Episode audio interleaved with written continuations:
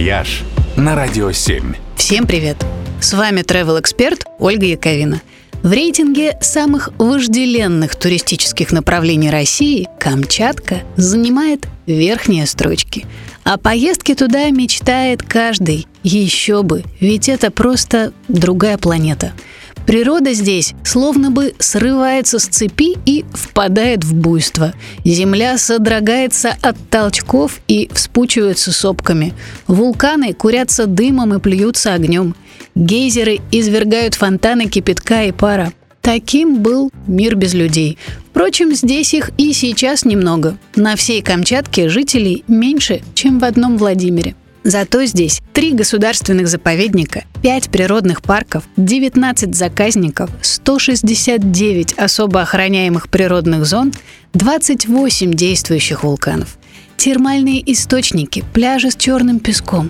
Здесь можно отправиться в поход и трекинг по марсианским пейзажам.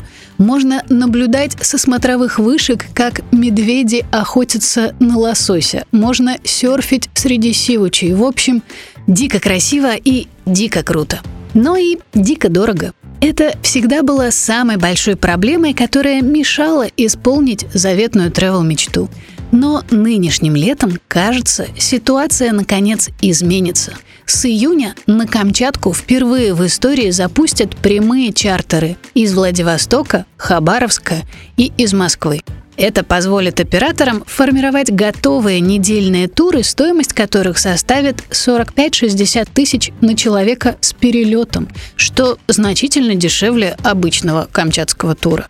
Туристический кэшбэк в 20%, кстати, на эти туры тоже распространяется. Так что по итогу выйдет, ну, вообще почти даром. Если вы искали знак о том, что пора делать свои мечты реальностью, то это он. «Вояж» только на «Радио 7».